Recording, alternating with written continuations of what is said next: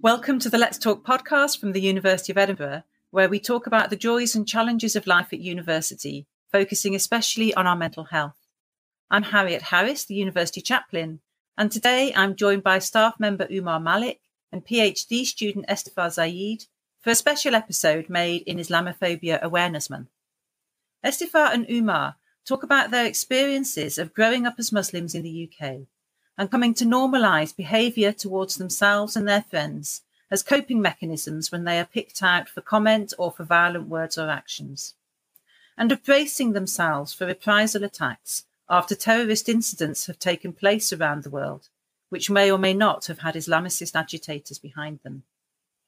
They encourage people to report Islamophobic behaviour, whilst being very honest about people's reasons for not reporting. They want to make victims of Islamophobia fully aware that it is a hate crime and that it takes a very real personal toll on people's lives. Estifar highlights the experience of hijabi wearing women who, because they are so visible, are often targeted. Umar works with MEND, Muslim Engagement and Development, and would like to see more examples of constructive relations between Muslim communities and journalists to correct a scaremongering tendency in the media. With this podcast, we'd also like to let uh, listeners know about the university's courses made available in FutureLearn on the Sharia and Islamic law and on Christian Muslim relations in the West, and also about the work of university members in adding Islamic art to Wikipedia. Please see the podcast website for more details. Umar and Esti, thanks ever so much for joining me this afternoon. Could you introduce yourselves? Umar, would you like to introduce yourself first, Umar? Yeah, sure. Thank you very much. Uh, so my name is uh, Umar Malik. I um, recently joined the university. Um, I say recently, it was in July. It seems like a long time ago now, um, everything that's happening. Yes. Yeah. Um, I work within uh, HR operations and I'm part of a, a team that's just uh, a newly launched team. It's in line with the, the new HR system, which is launched across the university. Uh, and outside of university, I've kind of over a number of years, I've been involved with different kind of community and charity projects, you know, around Edinburgh and kind of across Scotland. At present, I am the chair of the Edinburgh Working Group for MEND, uh, which is an organisation uh, which uh, tackles uh, Islamophobia, amongst other things. That's fantastic, Umar. It's going to be so interesting to hear more about that. Thank you. And Esti, could you introduce yourself? Hi, um, Hi, I'm Estefar. I am a second year PhD student um, in particle physics at the University of Edinburgh. I did my undergrad master's here as well, so I've been here for just over six years. And I've been um, quite involved with the chaplaincy over the years in various initiatives. Um, I was president of the Islamic Society, and I've been working with setting up STEPS, um, which is a mm-hmm. Syrian refugee tutoring program um, that was done at the chaplaincy um, prior to COVID and going online. And it's gone online brilliantly, hasn't it, Estefar? It's, it's um, worked out really yeah, nicely that, that, that, that, that the Syrian teenagers can still meet with their student tutors online face to face, which is just fantastic. So it, it's really great that the two of you have been able to come together and have a conversation, particularly at this month because it's Islamophobia Awareness Month. And could I ask each of you what you would like to make listeners most aware of in this month? Estefar, would you like to go first? I think I'd probably approach this on two fronts. Mm. I think, firstly, I'd like to make victims of Islamophobia aware of their options and what they can do. Mm. Um, and to really put an emphasis on the fact that it is important and within the Scottish government remit, it is also in at certain times considered a hate crime. And so I think that's really important. And then for non Muslims and other people, I think just to raise awareness of the real human impact that it can have outside of policy and um, and just kind of the political rhetoric that we kind of have in the media is just to kind of really hone in on um, the personal um, and human impact that it can have on on our lives. Thanks so much for for flagging both of those things up. They're, they're absolutely crucial. So for people to know if they've been subject of a verbal or physical any any form of, of aggression or microaggressions or macro um, that re- this really is a hate crime that reporting i don't know how you feel about reporting. Is there anything that either of you want to say about the reporting of these crimes? I, I think for me personally um, i i mean i've suffered islamophobia in the past.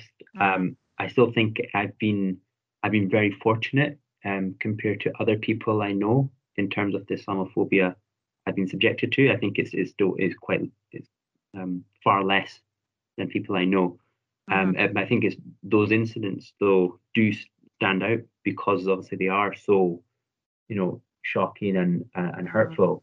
Um, mm. But I have I have never reported um, an mm. Islamophobic incident, and it's something I regret, and it's something that uh, is ironic because I mean the organisation I'm involved in. But for me personally, what's really changed my um, approach to this, in, in particular with reporting, I think was the Christchurch attack last year. Yeah. Um, that really, for me, changed my mindset. And I, you know, it, it's a case of, well, this is where Islamophobia, this is where it ends if we don't do anything about it. So people who are subject to Islamophobia, you know, we need to take that step. And, you know, it does take, you know, a degree of courage, but we do need to speak out. We do need to report what's happening, uh, you know, to, to stop, to stop this. And that's the only way, you know, we, we can tackle it by you know making sure you know we're speaking out and we are reporting this. Yeah. So what would you say to somebody who perhaps reported to mend or or perhaps a friend came to to you or, or to Estifa what would you say to them to encourage them to report? Do you want to speak to that first Umar and then we'll go to Estifa yeah. Mend have set up the Islamophobia Response Unit, the IRU. It's a free and confidential advice service for those affected by Islamophobic discrimination and Islamophobic hate crime. And you can go onto the MEND website, mend.org.uk, and there's an online form you can fill in, uh, or you can email them or, or, give them a call. And what they do is not only is it data monitoring on Islamophobia across the country, but they also provide legal support, advice, and referral services. So uh-huh. they can open up uh, a network of of support for someone you know who is a victim of Islamophobia. Obviously, if you are in, you know, if if you're a victim of anti-Muslim prejudice or a hate crime and are still in danger, then you know I would advise you know you must call 999, mm. as in any emergency situation. But you know you can also call 111 if it's not as uh, pressing at, at, at that moment in time. Uh, but I think yeah. the benefit of going through the IRU is they will, you know, support you and guide you you know through the different mechanisms that you can use to you know to, to report uh, the incident that you've suffered. Yeah yeah. And then as you say you mentioned the the kind of network of support because that's so important isn't it? You know people can feel very alone reporting something and actually feel it feel more unsafe in the reporting of it. So having the network around i think can make all the difference. Yeah absolutely. I i find i mean for for my my own personal experience of, of not reporting was not so much about you know it wasn't out, of fear or intimidation. I think there was there's part apathy there as uh-huh. in well you know i'll report this but nothing's you know what's going to happen? You know they're not going to catch the person. Nothing's it's not going to change anything. And i think yeah. part uh maybe laziness on my part i thought you know what i can do without this. There was one time i got um someone called me a paki on the train and mm. although I would categorize that as you know uh, racism as opposed to Islamophobia, although the, you know there's a, that's in, I suppose another discussion that Islamophobia is a type of racism, mm. uh, but I suppose racism directed to my ethnicity as opposed to my religious background. Mm. And at the time, I had exams on at uni, and the thought crossed my mind that I should report this, but I thought, you know what, I, it, it's something I could do without at this moment in time. Yeah. And I made a conscious decision at that time not to report it. And I remember just a few weeks later, I was speaking to a police uh, police officer just at a at a at an event, and um, I mentioned this to them, and they said, you know, you should have reported it. We would have taken it very seriously. You know, we would have got in touch with the train. You know, we make sure we get the CCTV footage. You know, we would have. It's something that we deal. You know, we treat seriously. We do not take lightly. Um, mm. So that's when, in hindsight, it's something I wish I had done. Yeah, that's really it's so helpful to hear that reflection and so relatable also to hear that experience of well, I didn't trust that it would really change anything and I had so much on anyway and I didn't, you know, uh, in a sense I couldn't couldn't be bothered in a sense because I wasn't sure it would really be taken up and I had a lot to do.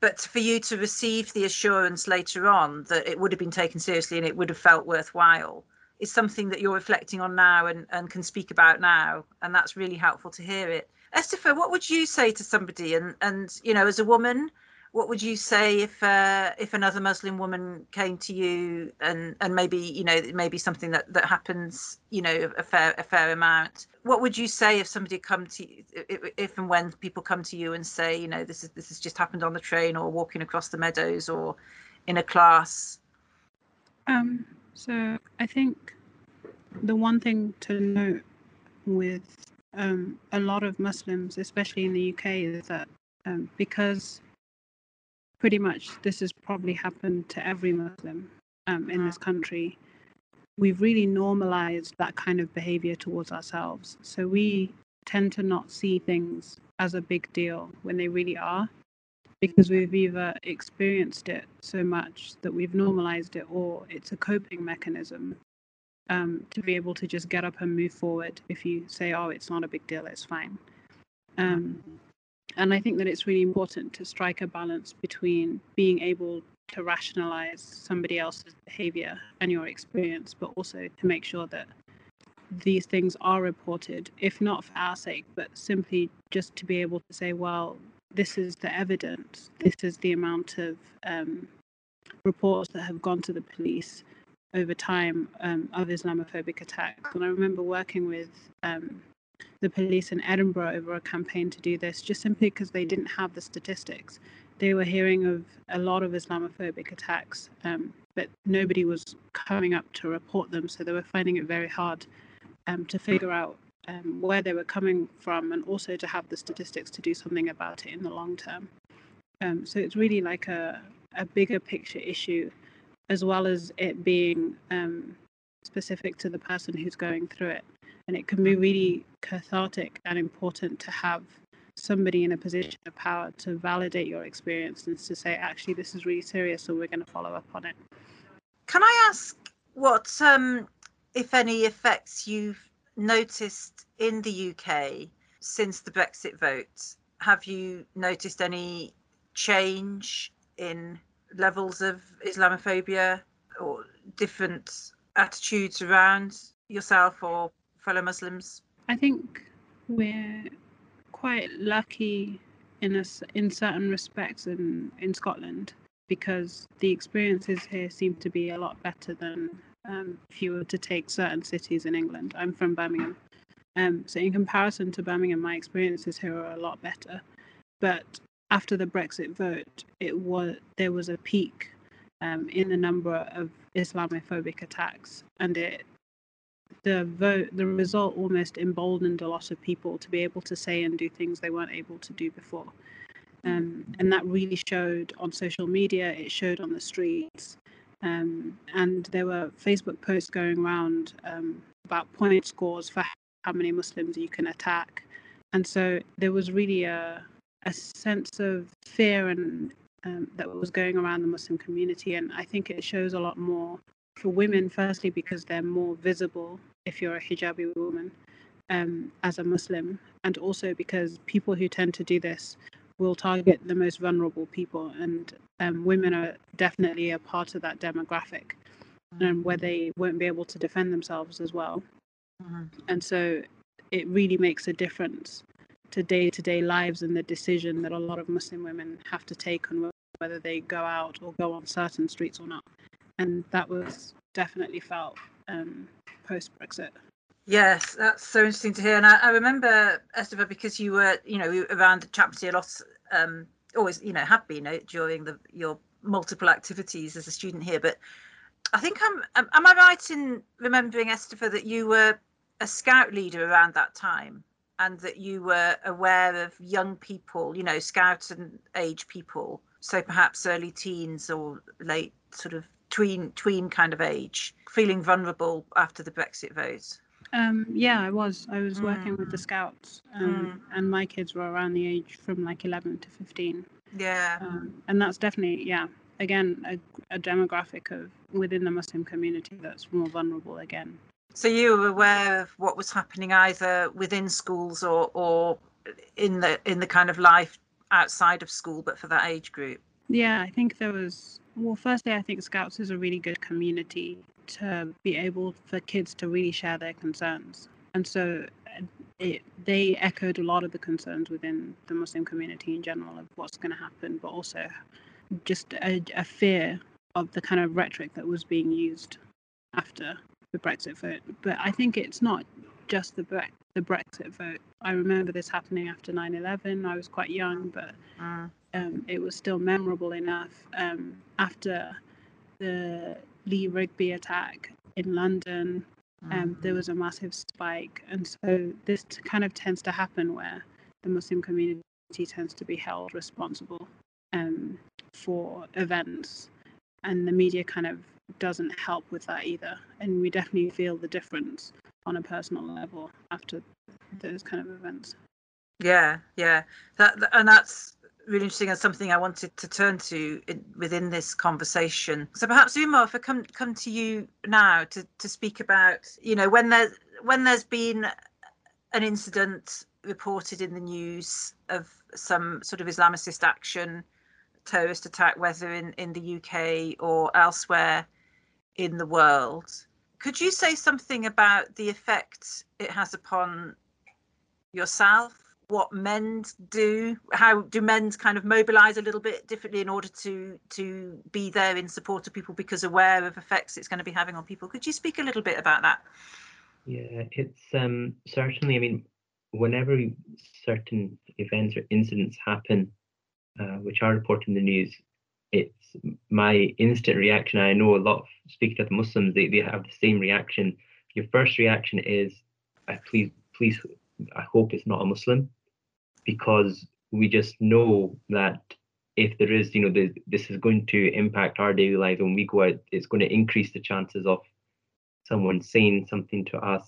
Um, you know, people getting attacked and you know, you know, sort sort of reprisal attacks. Um, and it, which which is is is a horrible initial feeling to have because whenever these attacks or whatever they are happening, you know, there usually are, you know, they're horrible attacks. It involves a loss of life, and you know, your first reaction should be about the victims, but it's got to that stage where the way it's reported in the media, there's you know a certain scaremongering that happens. Um, certain the certain parts of the reporting will kind of increase the Muslimness of of the attacker, if that if, you know if that makes sense. Yeah. Um, which is kind of you know the the undertone there is that oh well because he's a Muslim he did this you know they they'll find that there's a copy of the Quran always nearby the attacker they'll find that somewhere or Mm. they'll ex- the, the the media will explicitly mention oh that he was shouting Allahu Akbar which is you know means God is the God is the greatest uh, which Muslims you know every Muslim will recite in their prayers Mm. but by explicitly mentioning that, and there's even incidents, I think, in recently some of the attacks that happened in France, one which was uh, actually initially ter- reported as a, a so-called Muslim terrorist attack, it actually turned out to be two members of the Greek Orthodox community. But when that was initially reported, there was, there was an attacker allegedly shouting Allahu Akbar. Um, but when they found out that it wasn't a Muslim, it was very, it very quickly went away. That's where there was no um, you know the the correction, so to speak, didn't get the same amount of uh, media airtime No, not as at all. the initial breaking news, yeah. um, which I think that you know if if it didn't fit a certain narrative.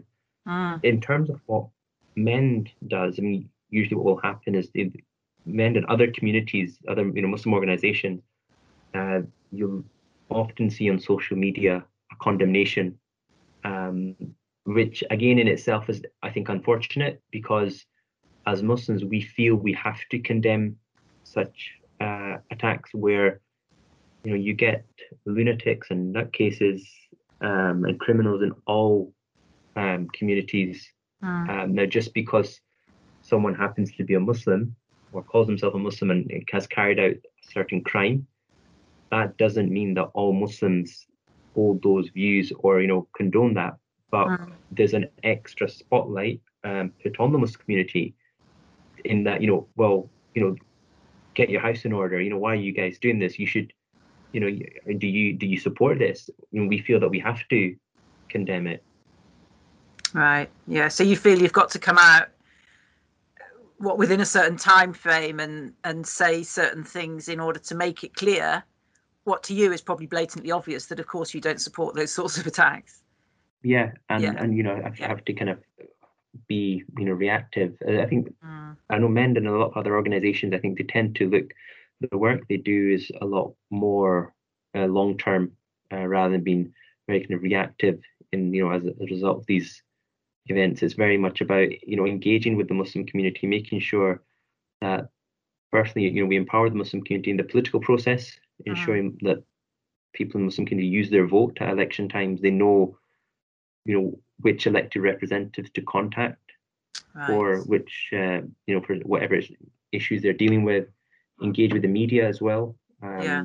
holding kind of roundtable discussions between the muslim community and the journalists which are two groups that do not often come together around the same table, mm. but it does uh, it can help break down barriers and misconceptions yeah. on both sides.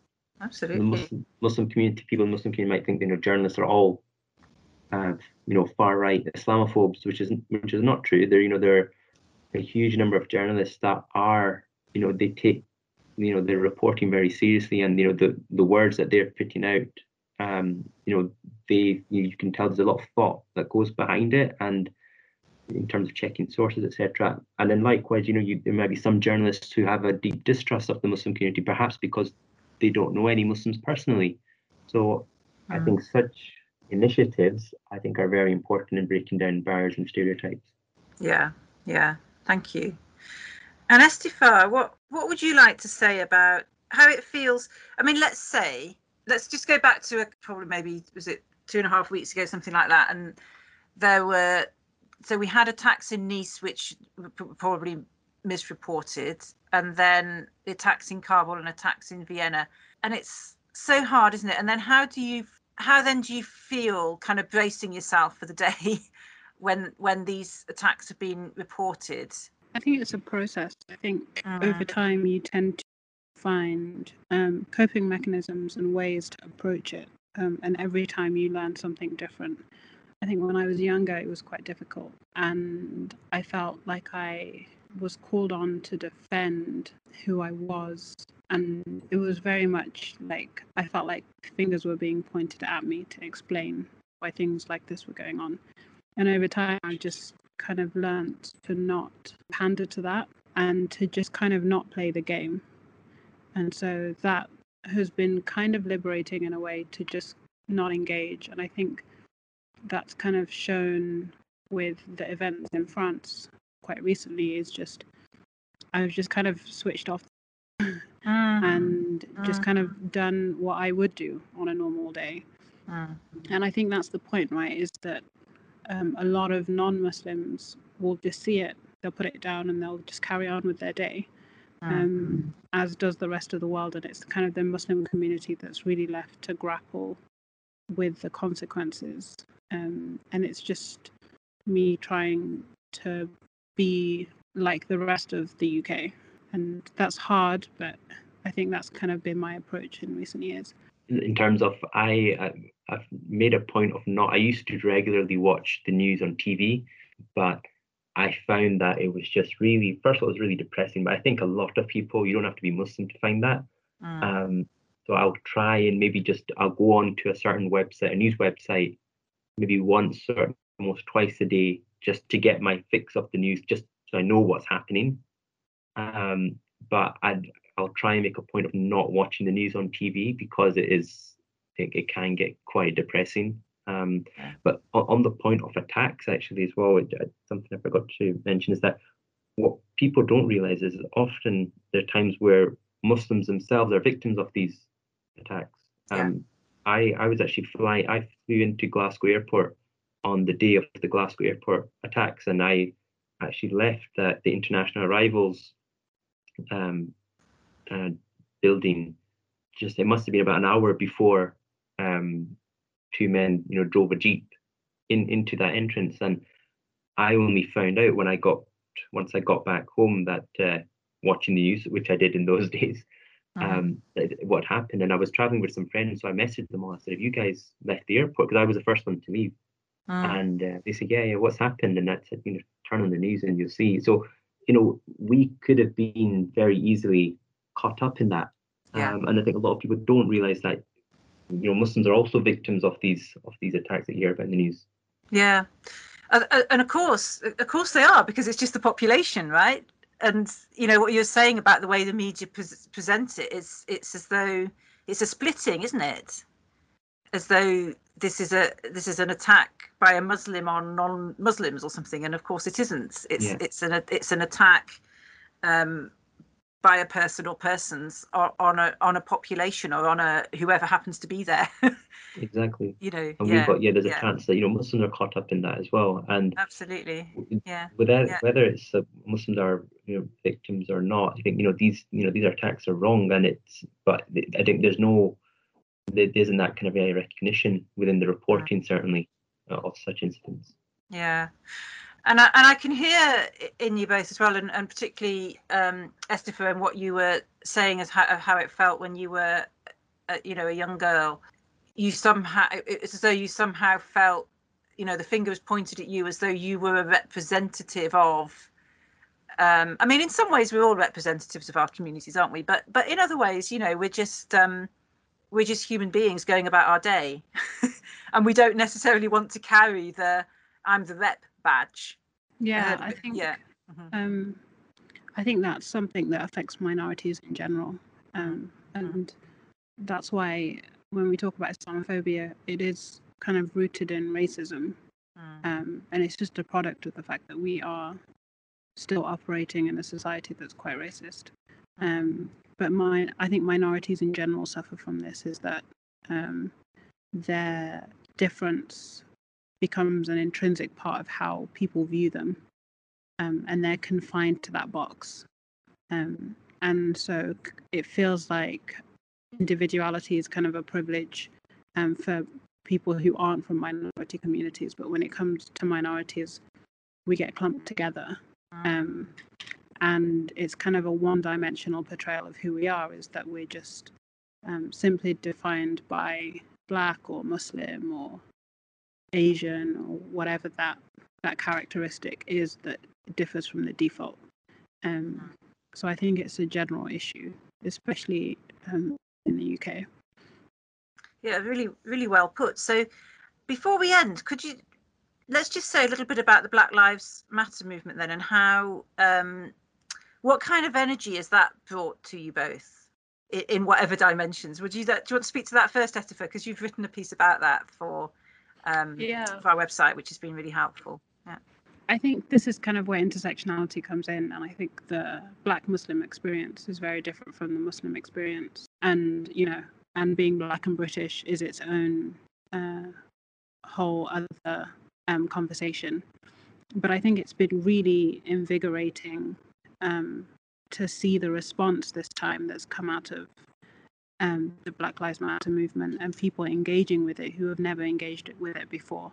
And it was born out of something really awful and really terrible. But the result was um, a real shift in um, ideas and a real shift in public opinion as well, which has been really nice. And people have engaged on it on all levels, on institutional levels, on a personal level, just across ages and backgrounds. And I think that's been really hopeful um, for the future.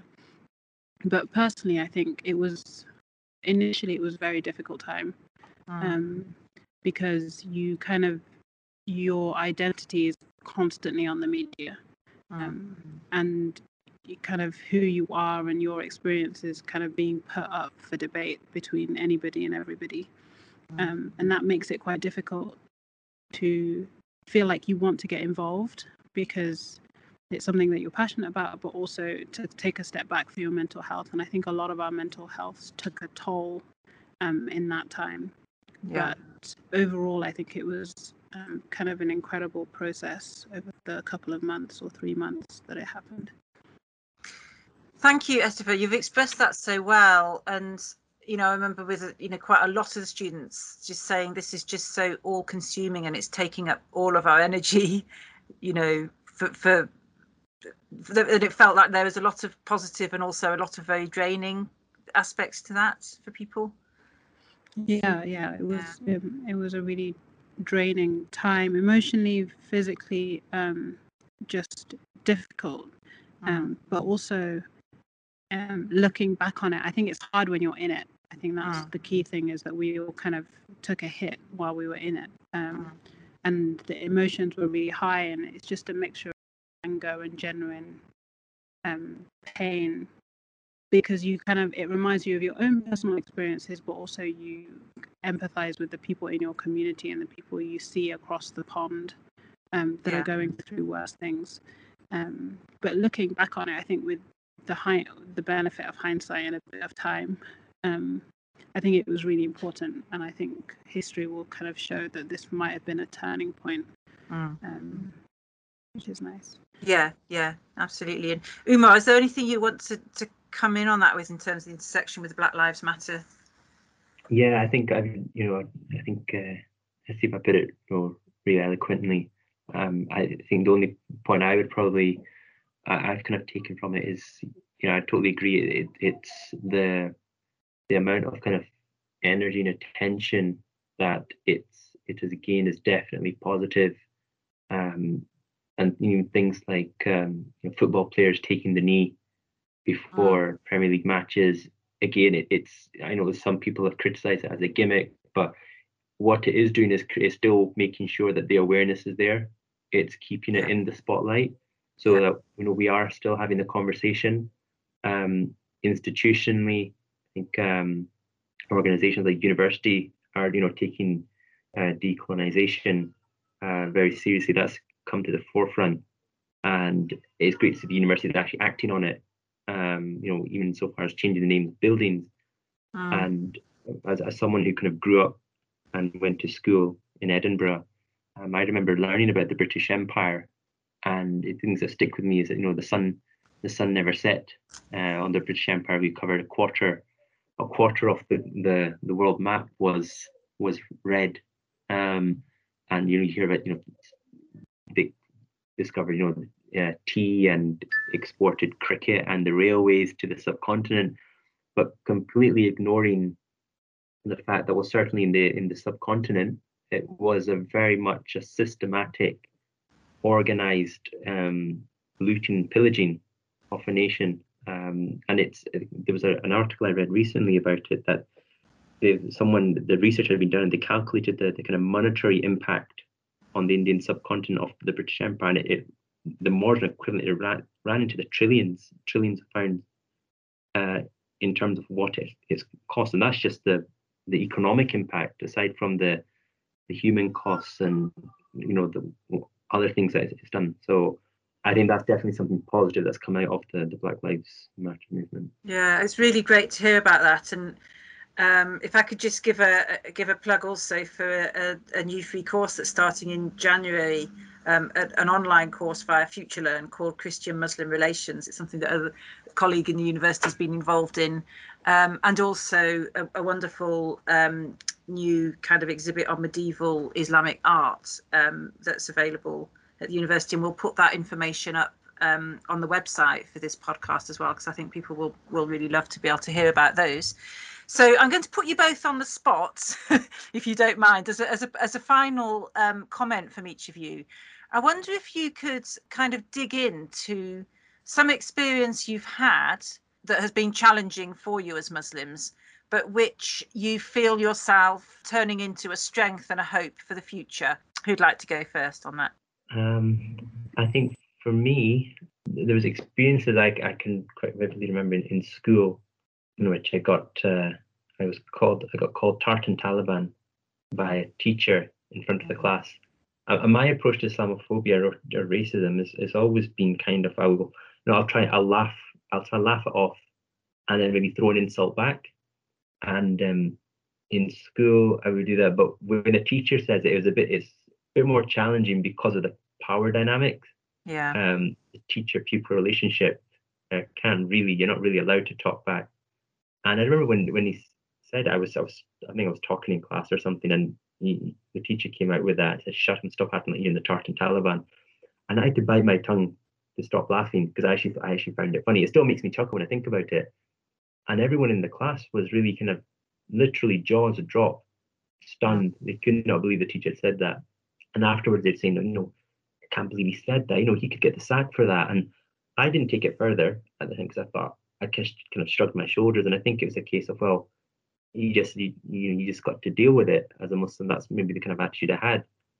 But later on in school, um, towards you know the towards the end of my time at school, and I think toward, I was I was probably about fifty or sixty at the time when it happened.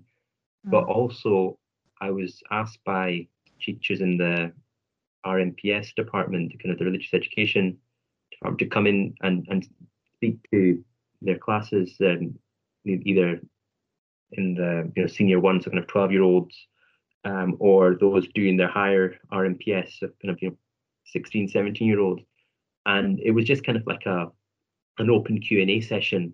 Um, it gave you know pupils a chance to speak to a real life Muslim in the school. Um, you know, the younger pupils would ask about Ramadan and you know, do you find out you know do you do you die of starvation at the end of the day? And I was living proof that no, you don't. And they just they always have a bowl of porridge in the morning. They're like, you know, what do you eat? And those kind of things. And then the older pupils who are doing the Highers, there were a lot a lot more kind of deeper questions around about maybe the portrayal of Muslims in the media, um, you know, the, the, role of you know jihad and you know what, what does jihad mean in Islam, and a lot more deeper conversations. But it was great because it, it was a, it was an interaction which um, what I feel was you know was break, breaking barriers and dispelling myths and stereotypes. That's fantastic, Umar. So that that having that experience yourself as a school pupil kind of took you back into schools to do this really positive and, and myth busting work. I love that that the littler ones were asking if you if you die of starvation in Ramadan, but it's so important yeah. for them to be able to ask, isn't it?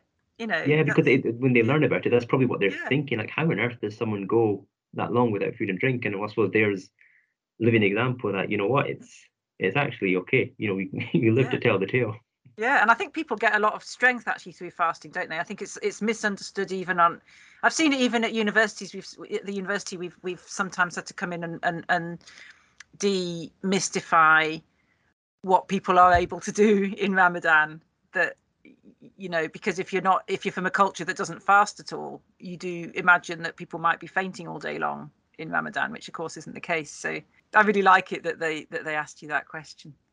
Um, so, Estefa, is there anything you'd like to say in terms of a challenge that have that you've turned into a positive? I can't think of a specific example, but I would say that in general, just my university experience has been full of difficulties, but also um, it's been a generally good experience. But it it was full of a lot of people who have never really spoken to a Muslim in their life before, let alone a Black Muslim, and so it came with a lot of questions, um, a lot of challenges of who I was, sometimes a lot of quite offensive behavior. But I think in general, overall, I've come out of it appreciative of where I am.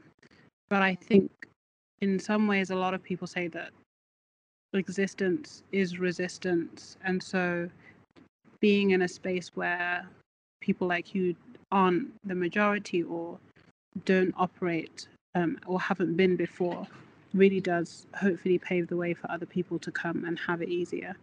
And I always think I think it's worth it to have had the university experience that I've had. If the people, if my friends and the people in my cohort and the people that I've worked with, the next time they see a Muslim person, will think of me and have encountered being around Muslims before and will know a lot more than they did before they met me. And I really do think that will make it easier for everybody else. And I think that's probably the spirit that our parents have carried through living in this country, um, is really paved the way for us to do better and be better educated. But yeah, they've made it easier.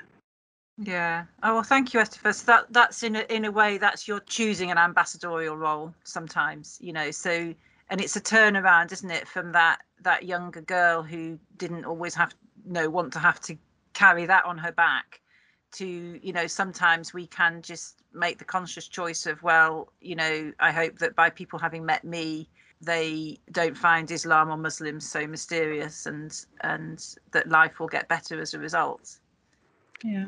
yeah. Yeah. Thank you so much to you both. Um, really appreciate your time and your honesty and openness and authenticity. Really grateful to you. Thank you.